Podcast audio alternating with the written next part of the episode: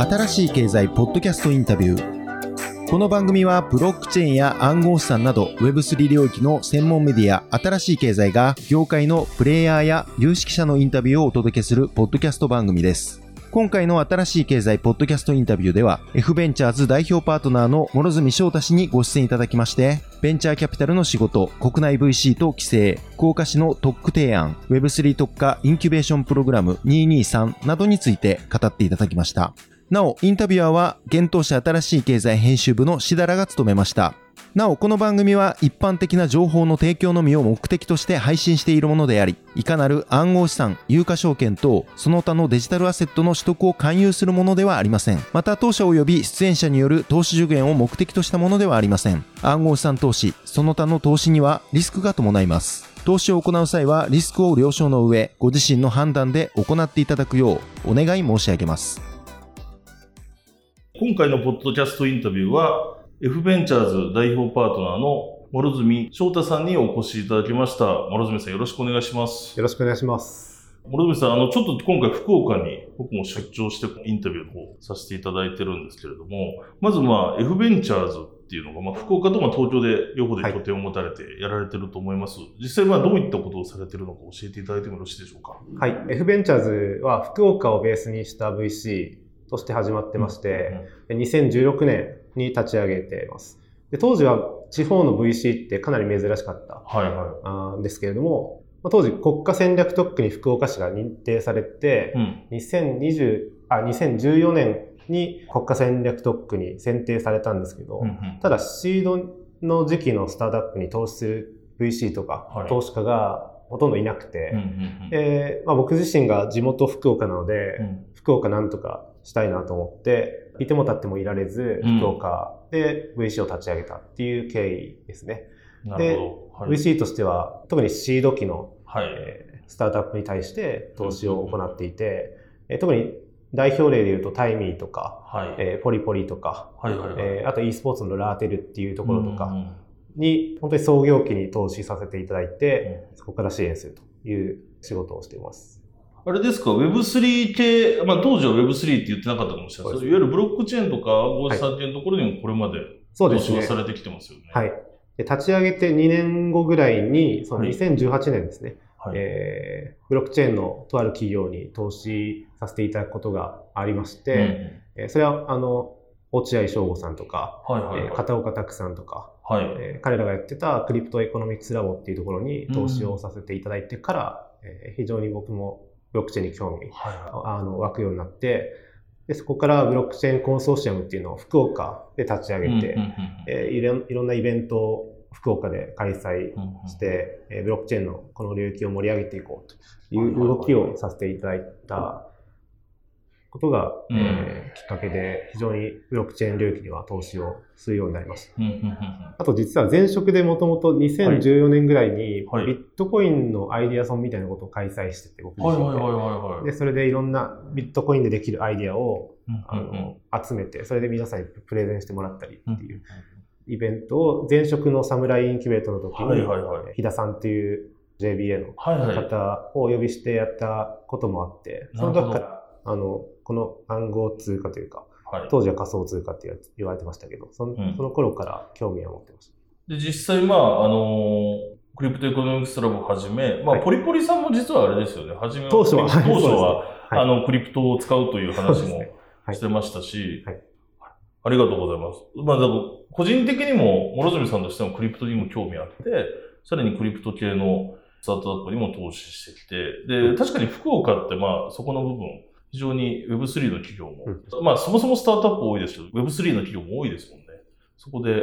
実際やられてるというところなんですけど、ちょっとこれ聞いてる方に、もちろんご存知の方も多いかもしれないですけど、意外にそのベンチャーキャピタルって何やってるのみたいな。ファンドとか聞くけどってあると思うんですけど、ちょっと後半、それと、規制、日本のルールみたいな話をしていこうと思うので、そもそもベンチャーキャピタルって何をやっていて、で、さらにWeb3 と Web2 の企業でどういった違いがあるのかみたいなのを教えてもらうことできますか。そうですね。VC、単純にその無機質な言い方で言えば、ベンチャーキャピタルっていうのはお金を投資家から預かって、でそれを運用するためにスタートアップに対して投資をしていく。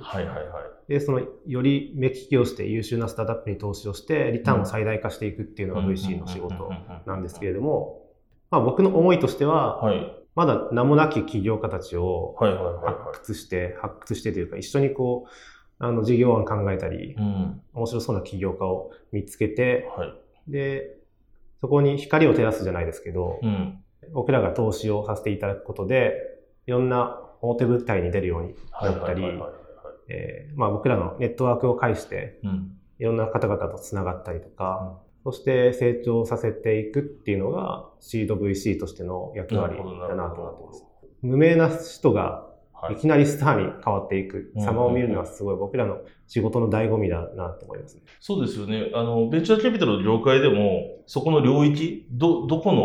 のところにそのシードから入れるのかもしくは先のステージで入れるのかって、うん、そこは結構日本でも住み分けてる感じですよね。そうですね。シード VC は僕らやってますが、うん、それ以降のシリーズ A シリーズ B ぐらいから投資をするような投資家さんたちもいて、うんうんうん、まあ、やっぱ投資基準も全く多分違うと思いますし、リターンの基準もやっぱり違いますね、うんうんうん、そうですよね。そんな中で、まあだから今のご説明だと投資家さんからお金を集めて、よくなんかファンドを作りましたみたいな言い方するじゃないですか。はい。だからそのたくさん集めたお金を期間を区切ってそれをいろんなところにいろんなスタートアップに投資していくみたいなイメージで。そうですね。でそのファンドの運用を諸角さんのところがやってる、ゼネラルパートナーがやるみたいな仕組みってことですよね。はい、うん、そうです。だからその諸角さんのファンドの中でも Web3 に特化というわけではないですけれども、うん、先ほどのように Web2 の企業だったりその中に Web3 の企業が混ざる、一個のファンドの中で混ざることもある。そうですね。で、もともと今の Web3 の流れが来る前から、はい、ブロックチェーン企業には投資させていただいているので、今は3号ファンドを作っているところなんですけど、はいはいはい、1号ファンド、2号ファンドでもやっぱりブロックチェーン企業が入っているので、はいはいはい、その中でこれから Web3 やっていくっていう人も中には出てきてますね。うん、なので結構 Web2、Web3 混合してます。なるほど、なるほど、なるほど。ちなみに、今のお話だと、そのエクイティ株を入れる、株に対して株を買うってことですよね。そうですね、うん、株式、そうですね、エクイティでの投資をする、はい、でそこで多分今出てきてるのがやっぱり Web3 の企業だとトークン、はい、エクイティじゃなくてトークンをみたいなことあると思うんですけど、はい、これまで FVentures さんはトークンでの出資はやってないですね、うんうんうん、LPS 法によって、はい、暗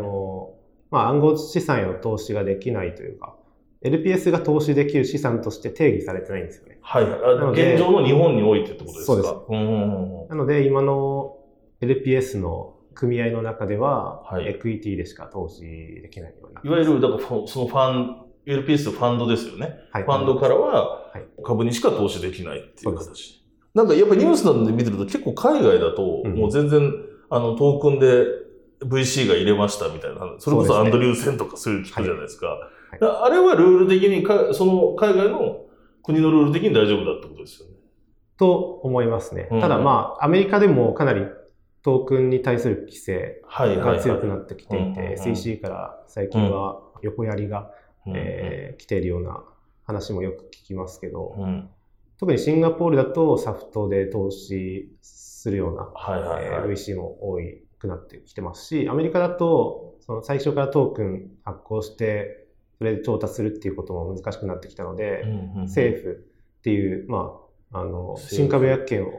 使うことで、はいはいはい、プラスそれとトークンワラントをつけたもの、はいはいはいはい、でセットで投資するっていうよくされてるみたいですね。だからサフトって、シンプルアグリーメントフューチャートークンですっけ？そうですね。そうです。シンガポールとかだと結局将来のそのトークンを買うよっていうことで契約していく。それは日本では今できない。日本の企業がサフトで諸角さん入れてくださいって言ってもそれはダメっていうことです。そうなんですよね。だから LPS の法律上トークン最初から買えないし、うん、後からももらえないようになっていて、うん、そこが一番日本で Web3 を取り組む上での、はいはいはい、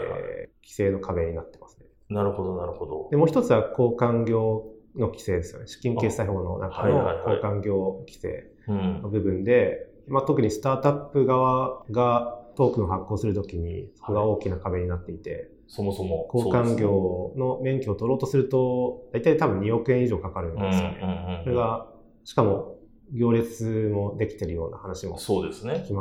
いはい、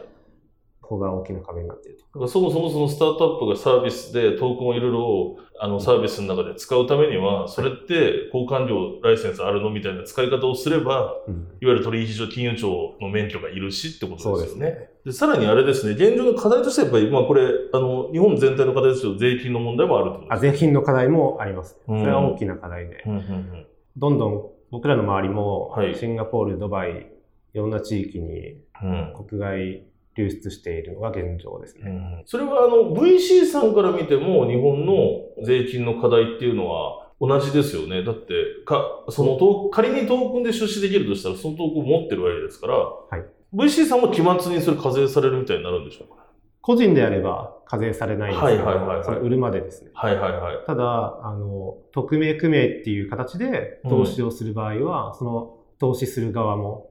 期末含み益課税されますし、そういうことですよね、はい、LPS では今投資はできないんで、そういう課題っていうかそもそもそこまで議論になってないんですけど、それってやっぱり海外に比べると、まあ、海外もいろいろガチャガチャになってますけど、まあ、すごくトークンで出資してみたいなですごいスピードで速くみたいな話も聞くで、だからこそシリコンバレーも含め Web3 流行ってんだって言われてたりしますけど、それが結構日本国内でできないっていうのは結構、まあ、いろんな課題ある中の大きな課題だと思ってるんですけど、その、先月ですかね、国家戦略特区会議で福岡市から特区提案があり、LPS 法と資金決済法各暗号資産交換料の規制緩和案が提出されたっていうニュースがありまして、諸角さんもこれ発信されてましたけど、はい、これはそういう意味ではどういう内容なんですか。一歩前に進むようなものなんでしょうか。そうですね。2022年の5月31日に、はい、国家戦略特区会議で福岡市から内閣府に提案された、はい、内容なんですけれども、うん、今までは LPS 法の課題が先ほど申し上げた通りあって、はい、あと資金決済法の課題があって、うんうん、トークンでの資金調達がそもそもできない、うん、トークン発行もできないっていう課題を、うんうんうん、まずは福岡市だったらできるようにしようとして、うんうん、でそこの2つの法律の規制緩和を、まあ、福岡市だったらまだ実験的にじゃないですけどトップとして、はい、緩和できるようにするのがこの提案ですね。なるほどなるほど。でこれがもし通れば、はい、本当にもう福岡市の認定スタートアップと、はい、認定 VC さんはまず出資不随的な行為ができるようになるので、まず一歩前進するとは思ってます。なるほどなるほど。ただ税金的な課題とかはまだ残るので、ここは本当に国の法改正の動向によってはいろいろ左右されることはあるかなと思います。なるほどなるほど。でもまずは第一歩目としてはそもそもできなかった、いわゆるファンドからトークンに出資ができるし、はい、でなんかあれですよね、これ福岡市に本社を置くスタートアップだったりベンチャーキャピタルってことになるんですかね。ここの特区の中でできるっていう概念って今のところはそういうふうに聞いてます、うんうんうん、ただ今後関係省庁といろんな議論があるそうで、はいはいはい、その中で揉まれてまた新しい案になっていくと思うので、そこは変わる可能性もありますが、うんうん、今のところはそういうふうに聞いてます。なるほどなるほど。でもそれが本当にこの先進めば、すでに福岡市さんとしてもスタートアップ極めていろいろなんか優遇とか優しい制度、まさに特区としてあるんですけれども、よりこう Web3 領域でもかなり注目が集まりそうですね。そうですね。もともとやっぱりブロックチェーン企業も多くて、そうですね。エンジニアが特に多いと思うんですけど、はい、ブロックチェーンエンジニアさんが。うん、なので、もともとそういった土壌があった上で、こういったムーブメントが起きると、うんうん、より海外に行かなくても福岡でできるなら、うん、福岡行こうっていうふうに考えてくださる人たちも多くなってくると思うので、はいはい、特にスタートアップさんたちが福岡に来る流れができたり、それこそ福岡でブロックチェーン系、まあ、Web3 系のイベントが、開催されたりとか、そういったムーブメントが起きそうな感じはしてます。いやー、資金決済法の部分が変わると大きいですね。本当にやりやすくなるので。そうですね。でも実際あれですね、だからそういう意味では、先日 B ダッシュキャンプでも福岡市さんが、あれですね、スタートアップからの、まあ、こういった提案募集みたいなのもされてましたよね。諸角さんはおそらく福岡市の方々ともすごくコミュニケーションして、こういうことを進め、はい、関わってられると思うんですけれども、はい、やっぱりどうですか、その市の方々のテンションというか、はい、まあ、先ほどの特区の LPSO に関しても、はい、でこの先のそのどんどん提案してくださいみたいな感じではあるんでっていうのは、なんとなく市長のお話とか聞いたら見てるんですけど、なんかそこら辺の温度感ってどう感じてますか？そうですね。で今回の Web3 系の規制緩和については、はいはい、ゴールデンウィーク前ぐらいからお話しさせていただいたり、まあヒアリングとかに応じてさせていただいたり、そういったことでは少しだけ僕も関わらせていただいたんですけど、はいはいはい、非常に職員さんたちがフットワーク軽くて、かなりこうキャッチアップも非常に早くて、はい、普通の行政では考えられないぐらいのフットワークの軽さ、こういう前のめりな規制緩和に取り組む姿勢が感じられて、すごく僕もやりやすいですし、スタートアップもすごい心強いと思いますね。なるほど。確かにじゃあ本当に約1ヶ月、1ヶ月経たない間にこの提案が出たんですね。そうですね。すごいスピードですね。すごいスピードですよね。下手したら企業でも入るかもしれないですよね、動きとしては。そうなんです。なるほど。じゃあこれはちょっと期待ですし、まあ、FVentures さんとしてもやっぱりこれが変わると、もともと両角さんも Web3 領域でもいろんなおつながりとかもあるんで、本当に Web3 特化ファンドを作ったりとかそういうことも考えられるってことですよね。そうですね。本当にあり得ると思ってますね。うん、で福岡だと Web3 できるんだっていう風なムーブメントになってくれば、非常に、まあ、僕らも今インキュベーションプログラムを、やってますし、その取り組みを福岡でどんどん回していくとか、まあ、今は東京での開催なんですけども、そういった福岡で本格的にできるなら、そういった動きもありだなと思ってます。そうですね。今ちょっとお話ありましたけど、先日ね、6月、本当に数日前からもいろいろ発表されてましたけど、223ってやつですかね。そうですね。読み方223で言う。223、223、何でもありだと思ってます。なるほど。これが、いわゆる御社が主催する Web3 のインキュベーションプログラム。そうですね。ちょっとこれもあまりその VC とかインキュベーションとかわかんないよっていうリスナーさんに向けての質問なんですけど、インキュベーションってなんかこう卵とかを孵化装置みたいなイメージがあるんですけど、どういう、そのいわゆるベンチャーキャピタルとインキュベーションってまた違うんでしょうか？その何をするのかっていう。そうですね。まあベンチャーキャピタルから出資を受ける前ぐらいの段階で、もうアイデア段階とか、事業を構想して、まあ、プロダクトちょっと作り始めたぐらいのタイミングの起業家さんたち。まあ、それを、やっぱりもう卵の段階ですよね。で、インキュベーションっていう言葉の語源からも、こう、卵を孵化させるっていう取り組みになれればと思っていて、で、Web3 のプロダクトをこれから作ろうとしている人たちにとって、まあ、いろんな法規制の知識とか、あとトークノミクスとか、まあ、Web3 のプロダクトを盛り上げるためのコミュニティだとか、こう立ち回りの部分とか、いろんなこう基礎知識とか必要な知識って、今まで Web2 で関わってた人って全く分かんないと思うんですよね。そうですね。なのでそのギャップを埋めるために、Web2 から to Web3 っていう意味を込めて 223、223っていう名前にしてるんですけども。なるほど。2個目の2は2の、2ですね。プレイ 2R の2みたいな。なるほど、なるほど、なるほど、なるほど。そういった意味を込めて、この Web3 への過渡期の時期に新しいイノベーションを生むような起業家を輩出したいと思って、こういった取り組みを今回発表しました。いや、面白いですよね。まあ、国内でも、今回は多分、223ですかね。そういう意味では223って読んだ方がいいような気がするんですけど、223にも関わってらっしゃる、フラクトンベンチャーズさんも、関わってると思うんですけど、フラクトンさんなんかも Web3 のインキュベーションプログラムやってますけれども、今回このコンセプトとして2の人も来てね、みたいなことですよね。あ、よりそうですね。今まで関わってなくても。今 Web2 でちょっと去年起業してたんだけど、なんかやっぱり Web3 に切り替えて頑張っていきたいなみたいな人がなんか来てほしいみたいな。そうですね。これ今募集がちょうどこの収録時点ではまさに締め切ろうかというとタイミングでちょっとお会いしてるんですけれども、どうですかご応募状況？めちゃめちゃ多いですね。あ、本当ですか？昨日の夜とかもすごい勢いで来てまして。そうか、これ別にこれは福岡って縛りないんですね。あ、そうですね。全国で。あと海外でもっていうことですね。主に日本人対象としていて、来てるアイデアは、まあやっぱりまだプロダクトがなくて、これから事業を作っていこうっていう段階の人たちが非常に多く応募が来ていて、一応法人ではあるけど、法人もこれからみたいなところもあるんですか？法人これからの人もいますね。じゃあもう本当にエンジニアと CEO みたいな人が応募してきてるみたいなケースがあるんです。ああ、なるほど、なるほど。はい、2人のチームで、はいはいはい。まだ法人化してないけど、まあこういうのちょっとも作ってるのがあってとか、作り始めててみたいな。はい。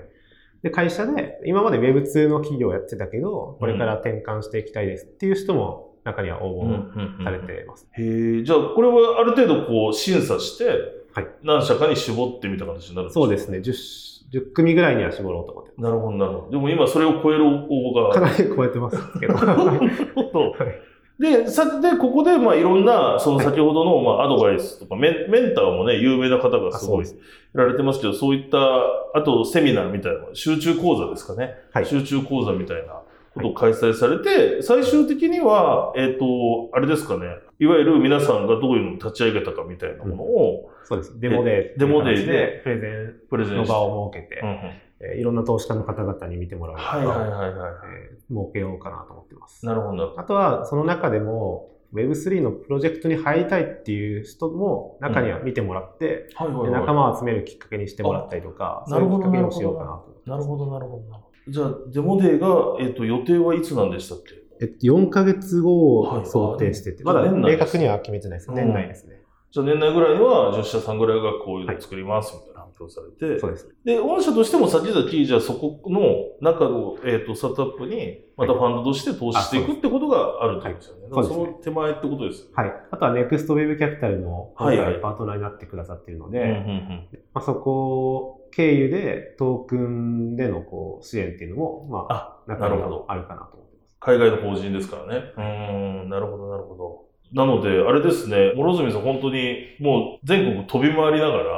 ちょっと Web3 領域をどんどん日本で盛り上げるべくですね、すごい活動されてると思いますし、まあ、それと両輪でこう福岡市も盛り上げようと。いうところされてると思いますが、ちょっと僕も実はその福岡市さんの方々にもいろいろ話聞くと、なんかすごく皆さん本気でちょ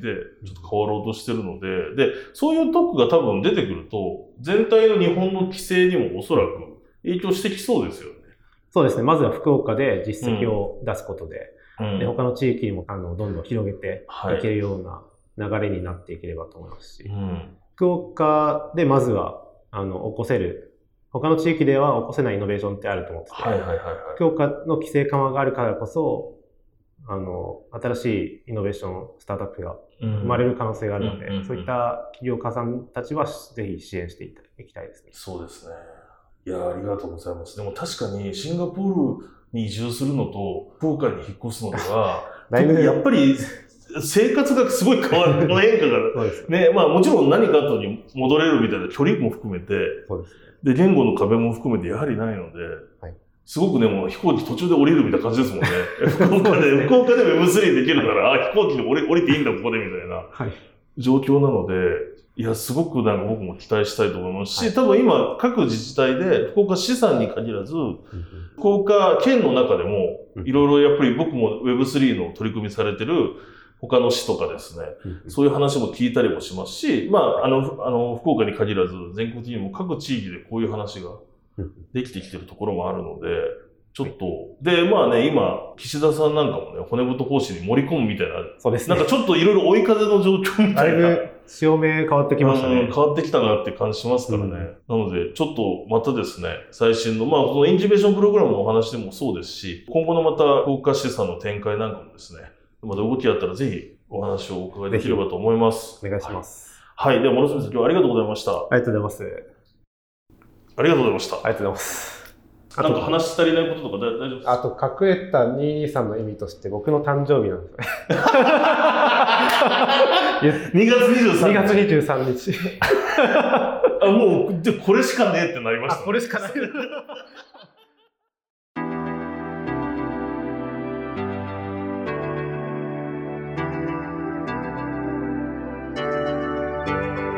私たち新しい経済編集部ではこのようなポッドキャストインタビューの他にブロックチェーン暗号資産に関するニュースを平日毎日音声で配信しております。ぜひこの番組のフォローをお願いします。またウェブメディア新しい経済でも様々なテキストや動画のコンテンツがありますので、ぜひ新しいひらがな経済漢字で検索してサイトもご覧いただければと思います。それではありがとうございました。